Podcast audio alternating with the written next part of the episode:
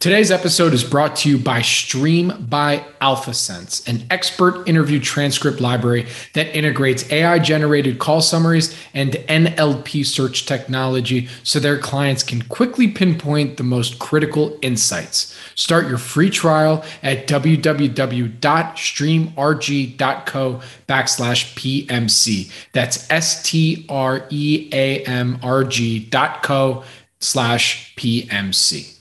This podcast is for informational purposes only and is not an offer or solicitation of an offer to buy or sell securities. SNN Network, SNN Inc., and the Planet Microcap podcast and the representatives are not licensed brokers, broker dealers, market makers, investment bankers, investment advisors, analysts, or underwriters. We do not recommend any companies discussed. We may buy and sell securities in any company mentioned and may profit in the event those securities rise in value. We recommend you consult with a professional investment advisor, broker, or legal counsel before purchasing or selling any securities referenced in this podcast podcast. Welcome to the Planet Microcap podcast. I'm your host, Robert Kraft. Thank you all so much for the support and for tuning in. Do me a quick favor if you like what you hear, Planet Microcap, please take two seconds and give us five stars on Spotify or Apple.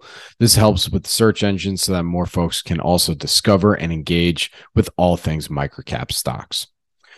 We are now one month away from our next event, the Planet Microcap Showcase, taking place in Las Vegas at the Horseshoe Hotel and Casino, formerly Bally's, on April 25 through 27, 2023 we have made a number of announcements, including us uh, just last week. We have a special keynote that's going to be happening actually with a guest I'm about to interview for the podcast, uh, Chris Tessin and Doug Porter from Acuitas Investments, who will be giving a presentation on being a fund of fund, a microcap fund of funds. So I'm very excited about that. And as well as uh, we keep updating our presenting company list and uh, it's just we're very excited to see you all in Vegas. Uh, I know this year has been kind of a crazy year, uh, just all around, especially with with microcaps. So, you know, this will be a really great opportunity for all of us to get together as a community to support each other, check out some interesting ideas, hear some great presentations, some keynotes, the whole bit. So, if you're interested and would like to attend complimentary, please visit www.planetmicrocapshowcase.com. See you in Vegas. Now, my guests on the show today are Josh Womack and Tom Carey from Womack Capital Partners. This episode is especially timely with our conference coming up in Las Vegas because, as we've covered here many times before, when you invest in a microcap stock, you're primarily making a bet on the jockey, aka management. That means part of your due diligence process, in my opinion, should be listening to conference calls, interviews, presentations that management has done, as well as meet with management in a one on one meeting and asking as many questions as you have. We've done many episodes discussing the do's and don'ts of speaking with management, but surprisingly, we've never done anything about how we should think about the information conveyed. That's where Josh and Tom enter the conversation, both of whom have an immense amount of experience meeting with management. Tom's background in particular, I think, differentiates their research process. His transition from doing investor relations full time to being on the buy side, I think, offers unique insight from someone who's been in the room with management teams discussing how they want to speak with shareholders. Thank you again for tuning in to the Planet Microcap podcast, and please enjoy my conversation with Josh Womack and Tom Carey. Gentlemen, thank you for joining me today. How you doing? It's great to be here. Finally. Great. Thanks for having us, Robert. I, I, I like I like the finally. We uh we we uh it's been it's been a couple months in the making, but it, listen, here we are, man. It feels good. We, pretty much all our fault. So thank you for hanging with us. We appreciate that. No, I think there must have been one reschedule on my end. Maybe, maybe not. I don't know. We all got young kids, man. It is what yeah. it is. Like I, I, we're here. I feel like I reschedule like all the time, you know. But, um, but anyways, again, thank you guys for for joining me. I we're gonna we're gonna have a lot of fun today. Just kind of a good old fashioned micro cap deep dive, you know, just in general. But you know, before we kind of introduce in a sense, Womack Capital Partners, because this is your first time on the show. You know, you guys are relatively newish, you know, yeah. newish. Yeah. You know, before we get into all that, you know, you guys are a long only microcap focused fund. It's been a rough eight, nine, ten months. Uh, you know, uh, how you guys doing? Let, us start there, Josh.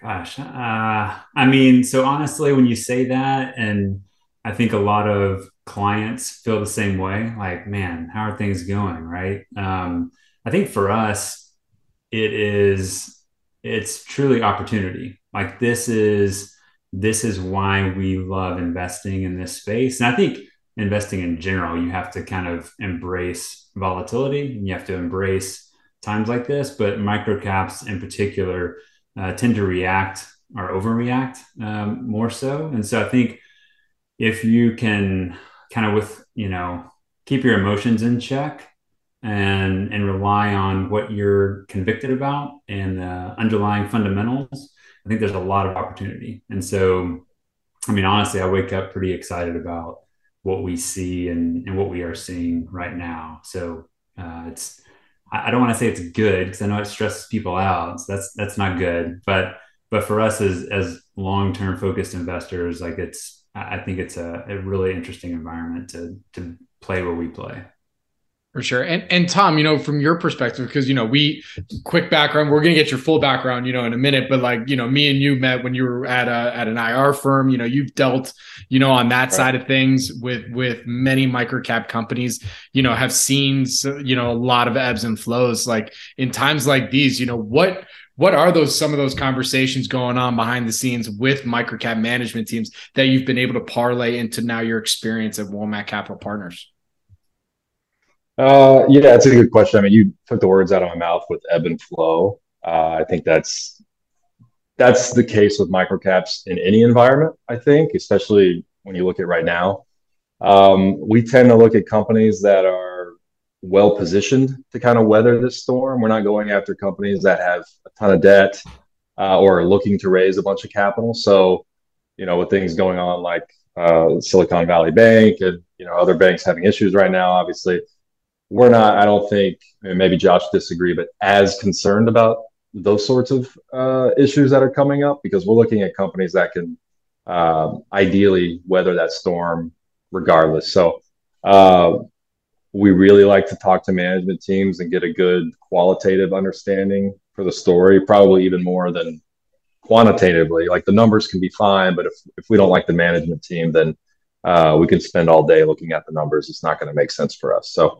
uh, we've got to be able to trust management and um, you know we like to talk to them about their where they see the company going so back to your your question about kind of weathering the storm um, yeah we just poke the bear a little bit as politely as we can to get them to start talking and um, see what they say to us and see what they don't say too i think there's a lot of times a lot of value in, in what they don't say so you know, you bring up a really interesting topic that I've I've I wanted to kind of dig in, and now's like kind of the perfect time to talk about it. You know, being where we are in microcaps, and it's the what you want to hear from management versus them knowing what you might want to hear and just to placate you. You know, like oh okay, okay, they're saying what I wanted to hear versus like maybe something a little bit differential. You know, how do you how do you discern between like all right they're telling me what I want to hear versus like, all right, that was what I want to hear, and then some, and now I feel better about the situation or otherwise. Josh, so I'll come to you first.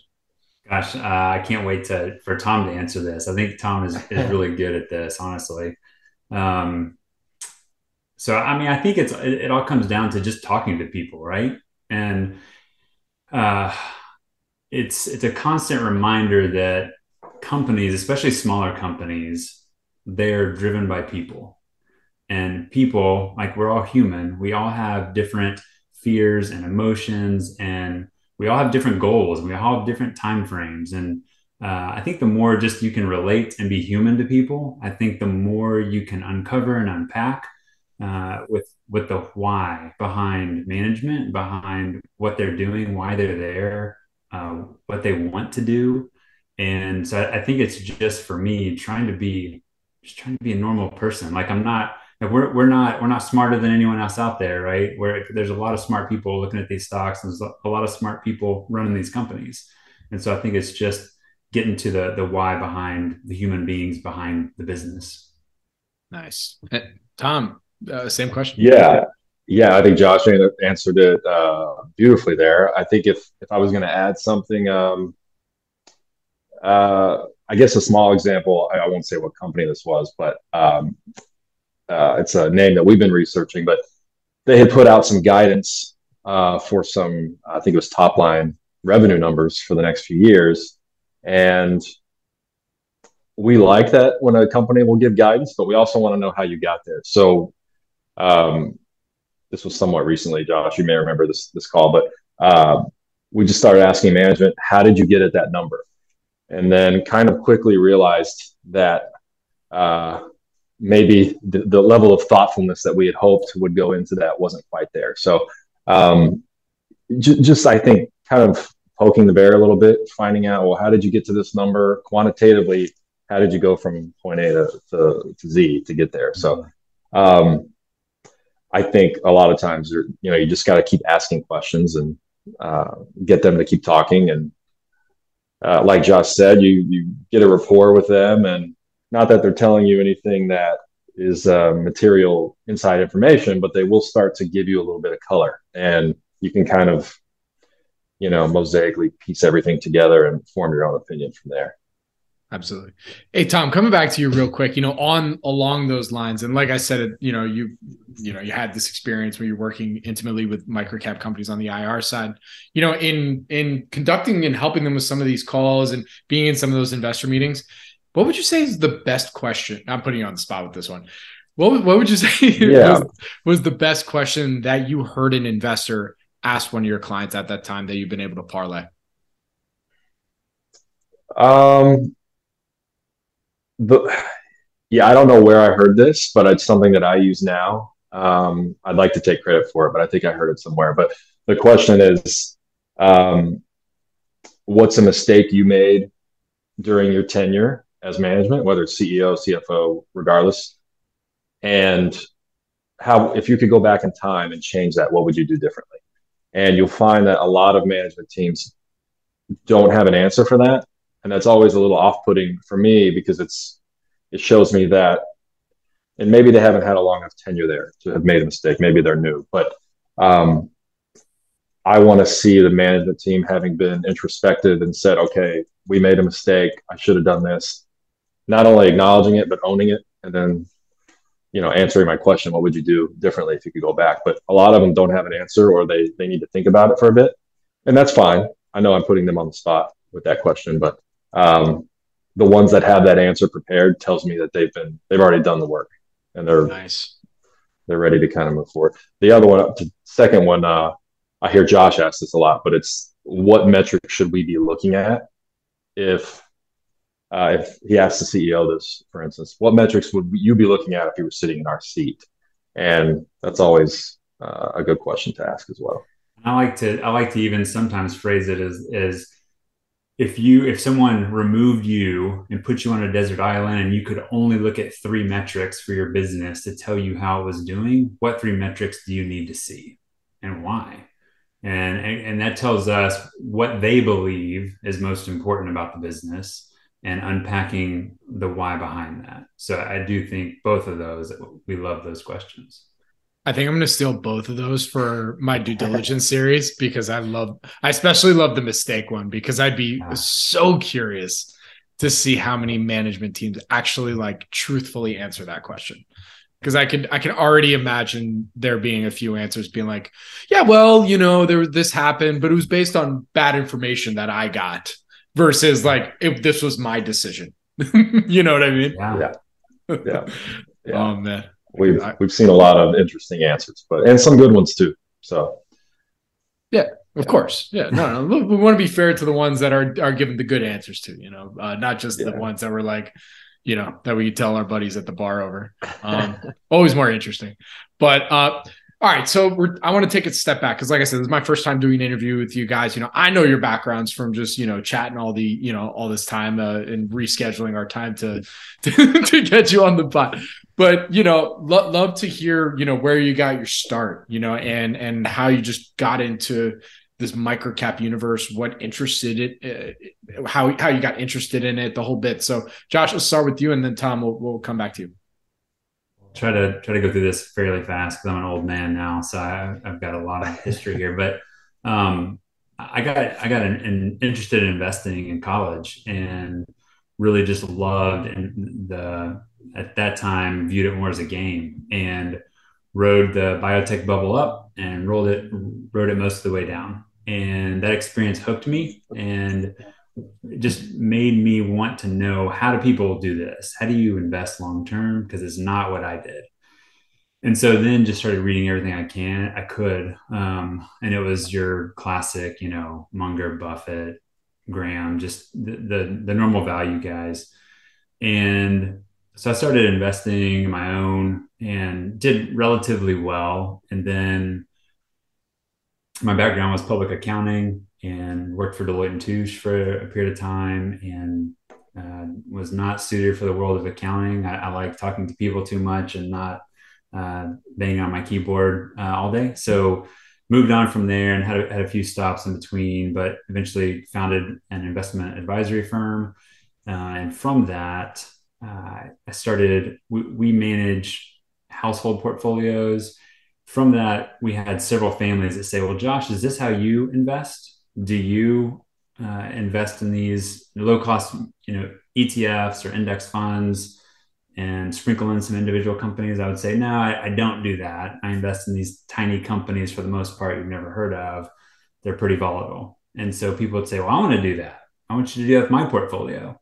And I would say you probably don't want me to do that with your portfolio because it's just it's a it's a wild ride and it's semi illiquid at times and it, you know it just it's probably not good uh, for you or your personality type. And so they would say, well, yeah, but what about five percent of my portfolio? Can you put a little piece of my portfolio on there? And so that's truly how the fund was born. It was born out of that demand of, saying like, oh, well, if we if we created a fund, we could do that. And so that's how we did it if we rewind a little bit, about five years before I started the fund, I read uh, The Small Cap Advantage by Brian Bares. And that book, it solidified in my brain all that I kind of had pieced together that I liked about small cap investing. But and the book just presented it in such a way, it's so compelling. When you read that book, you're just like, oh my gosh, why why is everyone not doing this? And there are reasons, there are structural reasons for that. And he lays it out so well. But that book really changed my trajectory on on my conviction level of why this is a sustainable advantage if you're willing to look under the hood at these small companies. And so that that's really uh, what what brought me to this point. Very cool. Very cool. Tom? Uh, yeah, similar story to Josh in, in the early beginnings. Um, my grandfather had um, set up a mutual fund um, with me as the, the beneficiary of that when I was a kid. So as I was kind of getting older, I was learning about that.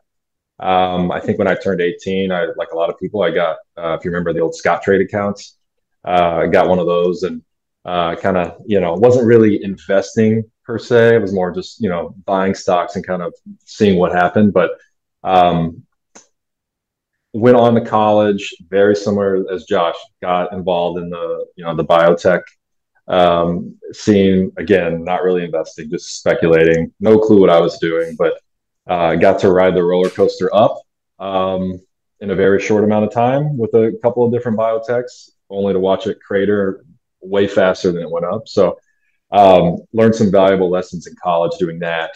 Um, you know, not a lot of money, but you know, as a college student, you know, uh, it, it, felt like a lot. So, um, but I was addicted at that point, and so um, got a finance degree from UT Tyler.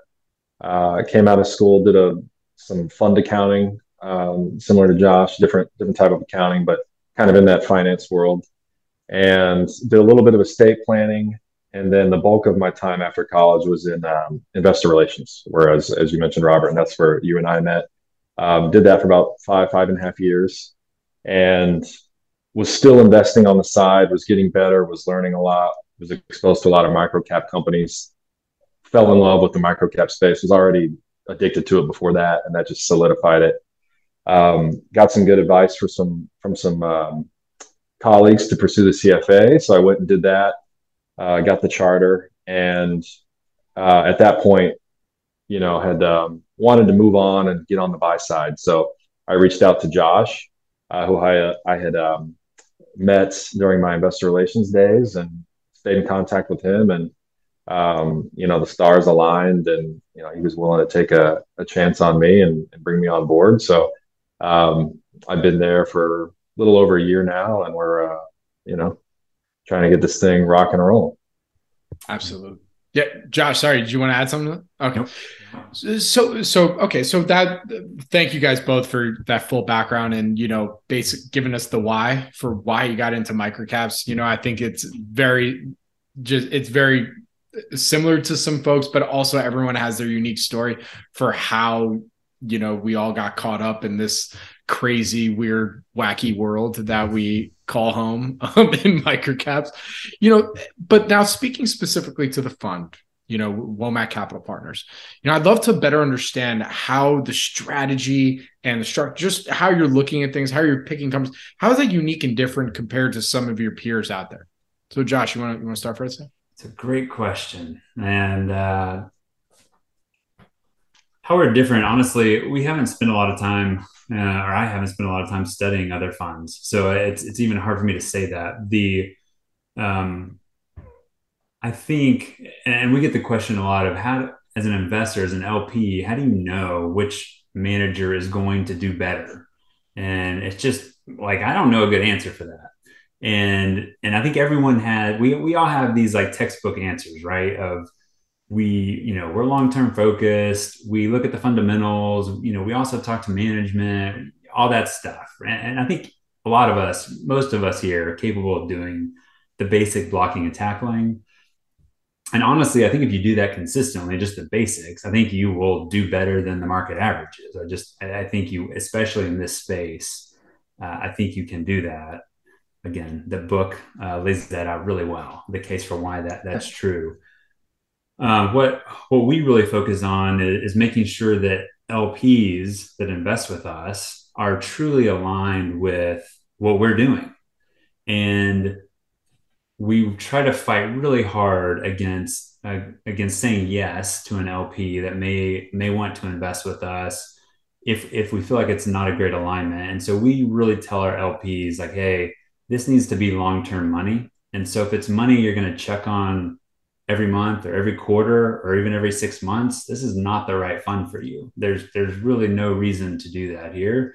That's not how we measure it. That's not how we look at it. That's not how we look at any of the companies we're investing in. So uh, it's a concentrated fund. Like right now, I think we have about 13 individual positions and our highest conviction ideas get the highest weighting. So you look at our top five, and you're you're well over, way over fifty percent of the fund. Probably in the top three, most of the time will be over fifty percent of the fund. And one way that I try to show, or and not, you know, again, the fund was born organically out of people asking if they could invest with in the same stocks I invest in. So this is at the time when I when we made the fund, it was the cleanest way for me to do that. But this is where my money is. Like this is where Josh's personal money that I invest in the market on an ongoing basis, this is where it goes. I put it in the fund.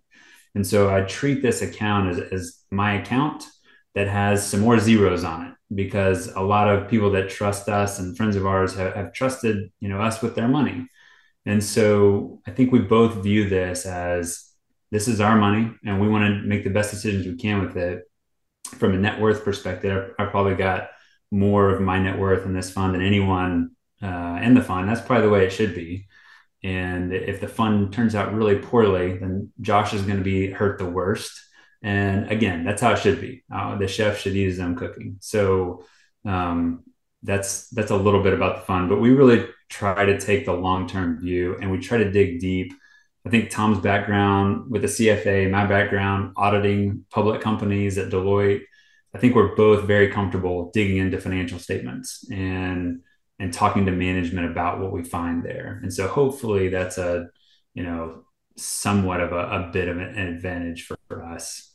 I also and not and and I think also a big advantage and you know and this is you know not just all of your skills Josh but I gotta say, like the fact that Tom had that background working in IR is is a huge deal. You know, people might take that for granted in some respects because you know eh, we all know the industry, and and I have many good friends and colleagues that work in the space, but the amount of exposure, you know, they're they're they're seeing the whole picture because they have to. They have to see how management thinks. They're seeing how the game. They're seeing, you know, what needs to happen in order for them to succeed. So that is that's that's something that you just don't get unless you were really in it as an investor, um, like as a as a board member or uh, you know some you know really as a board member or some kind of officer in the company. Like that's just an experience. yeah, I had the the advantage of on the investor side watching and talking to Tom uh, in that and his what he was doing in IR,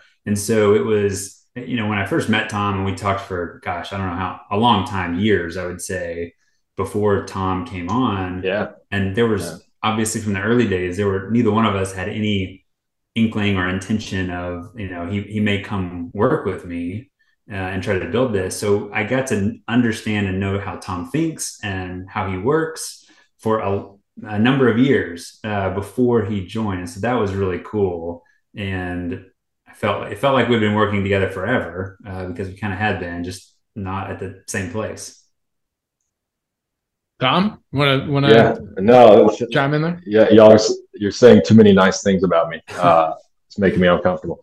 Uh, I appreciate it. Um, yeah, and what I forgot to mention, kind of on the background with Josh, um, we had probably only met maybe once or twice in person, and we had just talked on the phone so many times um, and traded ideas throughout the years while I was uh, in IR, and then even after that. So when I did reach out to him, it, it was a pretty natural conversation. So um, yeah, thank you for saying all those nice things and, and bringing me on board. Some mean things if you want. maybe that's a different. no, we don't have enough time. You're like Thomas, that one. Podcast. Thomas, that one winner from 2020. yeah. You know, like there's probably a lot more than that. Most IR um, experience. You couldn't tell that that manager was full of shit. I mean, come on, man.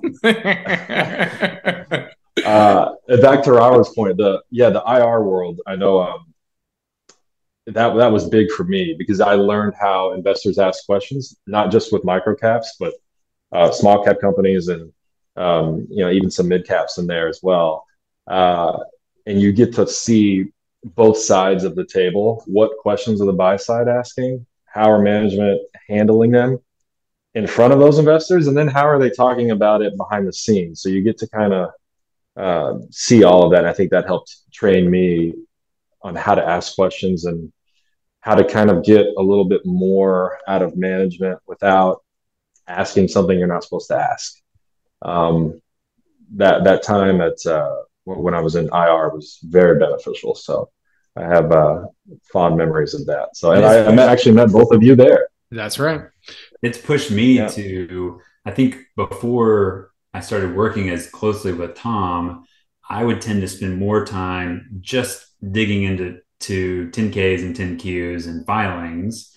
And I would reach out to management. I think that's part of what we have to do and need to do and should do.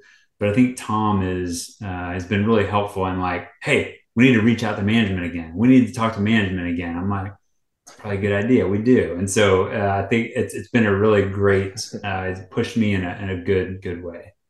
That's cool. Yeah, no, Tom, he just set me up for my next question that I have to. I'm gonna I'm gonna throw back to him on this one. You know, I asked Uh-oh. you know the best the best questions that investors you know that you that you took from them.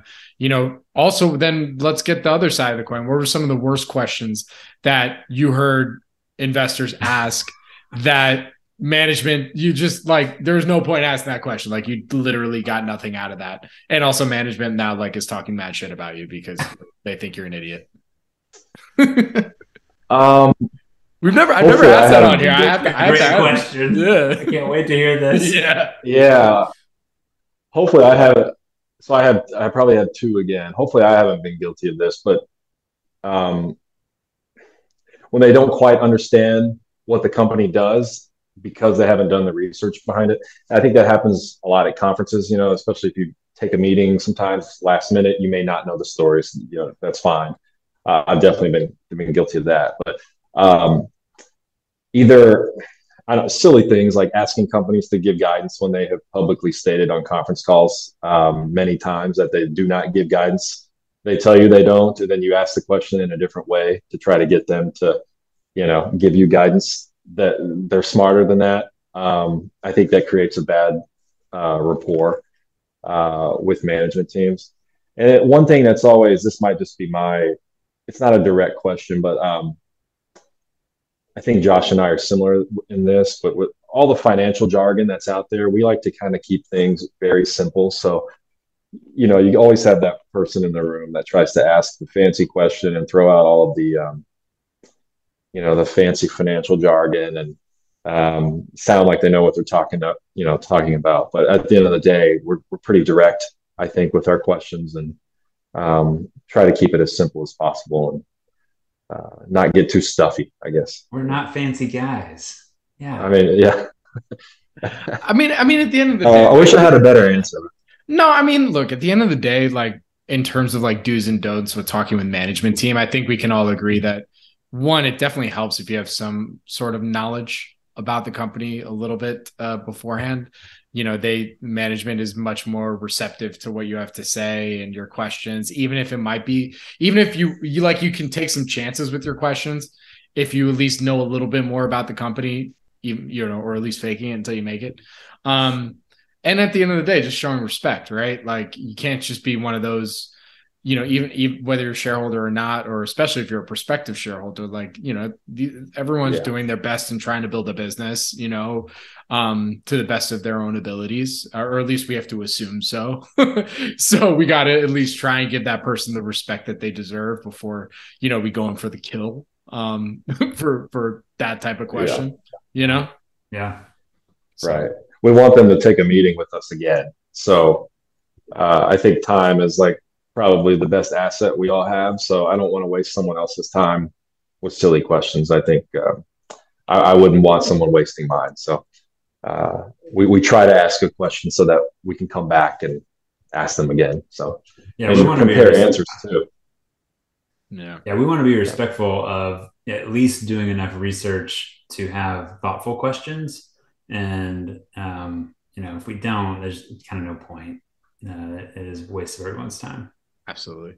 So another question that I ask everybody on here that, you know, I think I'm sure both of you have your own individual stories on here. And maybe we won't use maybe a company that's currently in the fund or in the portfolio.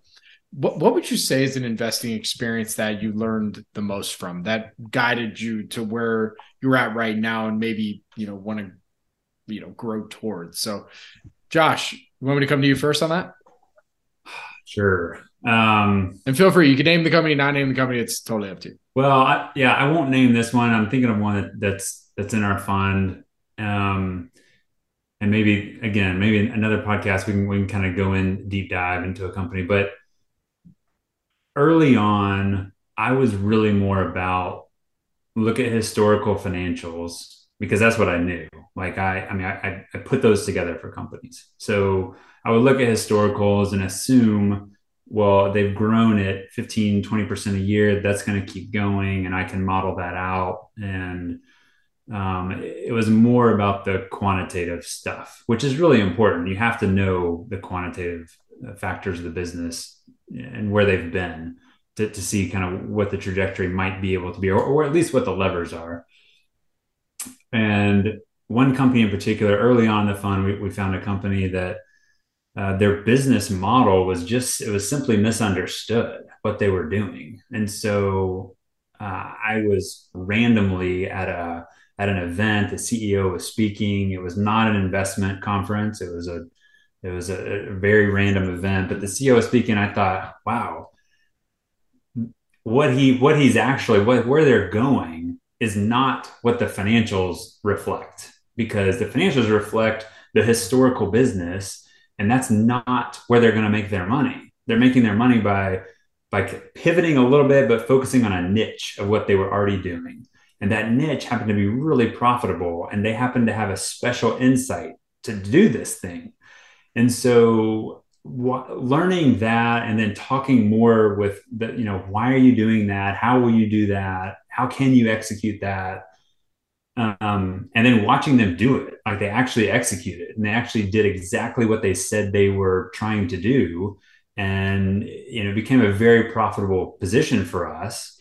And, and that one i kind of got lucky i think on that but it, it it it reinforced to me the qualitative part of the research that you have to understand where they're going and is that is that where the, what they've been doing the past five or ten years or are we going somewhere new and if we're going somewhere new, do we have conviction that they can actually pull that off?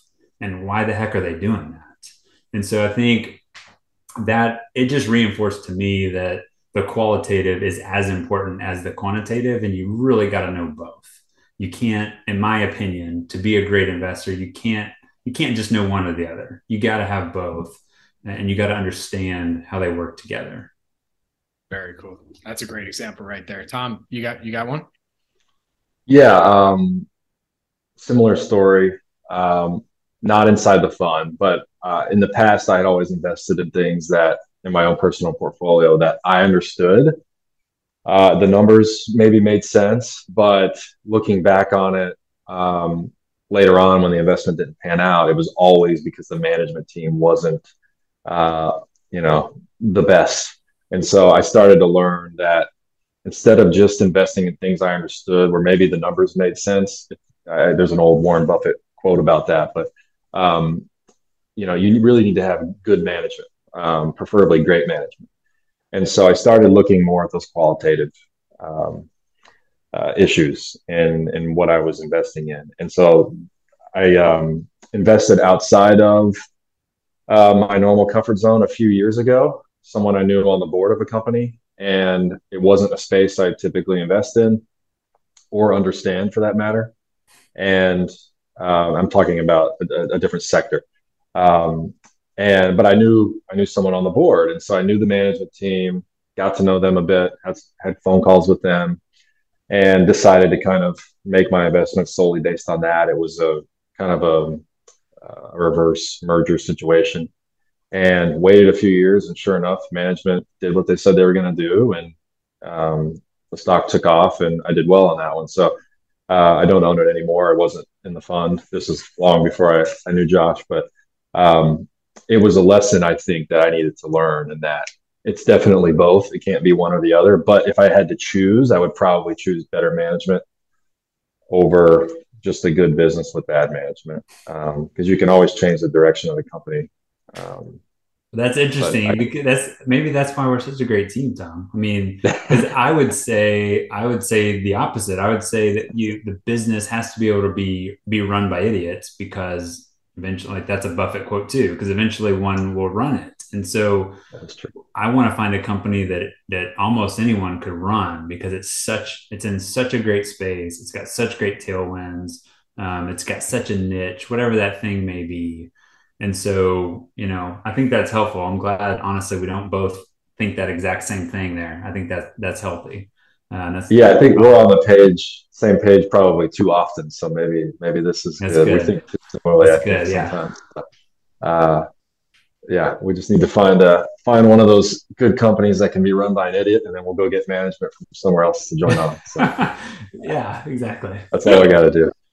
You know, I, I was going to rename this podcast, you know, Planet Microcap Therapy Sessions. I think this was, I think, uh, I think you guys, had, you guys broke some serious ground just now. We did. That was deep. it was very deep.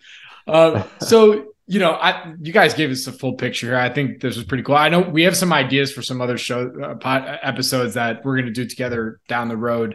You know, once they they come to fruition. Um, so you know, I think this is probably a good place to end it. You know, to close this out what advice would you have for new investors that are looking at microcaps right now here on March 20th, Monday, 2023? Tom, let's go to you. Tom Let, first. Yeah, I was going to say Tom go first and Josh will close it. Uh, you cut off or just are these new investors that are just getting into microcap space or? Yeah. Yeah. New investors, maybe passively looking at it. Um, I would say just start reading, uh, whether that's books, um, that that cover the investing space, or really just start digging into 10Qs and 10Ks uh, and start reading uh, as much as you can from management. Maybe listening to earnings calls. Not all of microcap companies do earnings calls. Most of them probably don't. Um, yeah, just get acquainted with the space. You're probably not going to find much sell side research, which is good. Um, maybe not, maybe not the best when you're trying to learn, but it's good to you know find those companies before everybody else does. So um, it sounds super generic, but just start reading and maybe do a paper portfolio and start tracking some of the names you're interested in before you dive into the space. Um, trading in microcaps obviously is can be a little uh, tricky from a liquidity standpoint. So, um, yeah, maybe follow along on paper for a little bit and see if it's if it's for you. I'd say that you gotta first like get rid of any FOMO you have and realize that this is, as Buffett says, a, a no called strike game. Like you don't have to swing at every pitch and you shouldn't. And if you have that feeling of like, oh my gosh, I'm going to miss this, I need to hurry up and buy it, that's probably a good indication you should pump the brakes a little bit and learn a little more. And so I think um, you never need to go all in uh, to a company, especially if you're first getting started. I think I think you've got usually you know time uh, to to slowly get into uh, the space. And and and Tom's just piggybacking on what he said about trading and with liquidity. There can be decent bid ask spreads on microcaps. And so if you're looking for that quick trade to get in and out, you could be severely disappointed uh, because just the spread alone, if you're not patient, can hurt you. And so I would just say you you, you need to you need to understand what you're investing in. You need to have a thesis. And I would say if you're really interested in learning, document your thesis. Like document why you liked a company, buy the company, or, or get slowly get into the company. And if you change your mind, write that down and date stamp it. So you can actually see your thought process of like what changed? Why did i like this? I think that's really helpful uh, just just to see that progression. I love it. I think that's all great advice across the board. Now before i let you go josh i have to ask what is the stack of is that the psychology of money behind you? You have like a bunch of copies on the left? Oh that is the yeah shout out morgan housel. Uh, I, that's one of my all-time favorite books to give to people about money. It nice. is so good and it's so entertaining and it's a it's an easy quick read but it, it breaks down really important key financial concepts in a way that's really fun and can be easily understood. So one of my all-time favorite books. Yeah. So that so that's why it's number one on Amazon. You're literally just buying up all the inventory. Dude, I'm I've bought hundreds of copies of that thing to give away. So nice. Uh, yeah, and I'm I'm a fan of Morgan. I think he's a he's a great thinker and a great writer. So, oh, 100%. Yeah. Very cool, guys. All right. Well, with that, you know, it's time to let you go. Where where can folks go and find more information on Womack Capital Partners? WomackCapitalPartners.com. And uh, you can find me on Twitter, Josh Womack, and yeah, reach out if you've got questions. You have a newsletter too. What's what's the newsletter called again? Uh, Capital Sense. Man, I'm glad you said that. Uh, yeah, Capital Sense. It's a Substack newsletter. Appreciate Love that. It. Love it, of course. Well, Josh, Tom, thank you guys so much for joining me here today. Really do appreciate it. Good luck. Stay safe. And I look forward to the next time we, we have a conversation on here. This is a lot of fun. I appreciate you, Robert. Definitely. Thanks. Thank you, Robert. Talk to you later.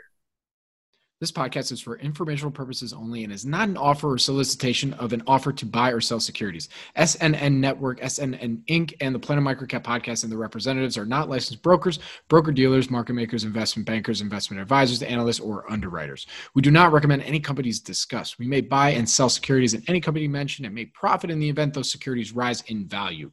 We recommend you consult with a professional investment advisor, broker, or legal counsel before purchasing or selling any securities referenced in this podcast podcast.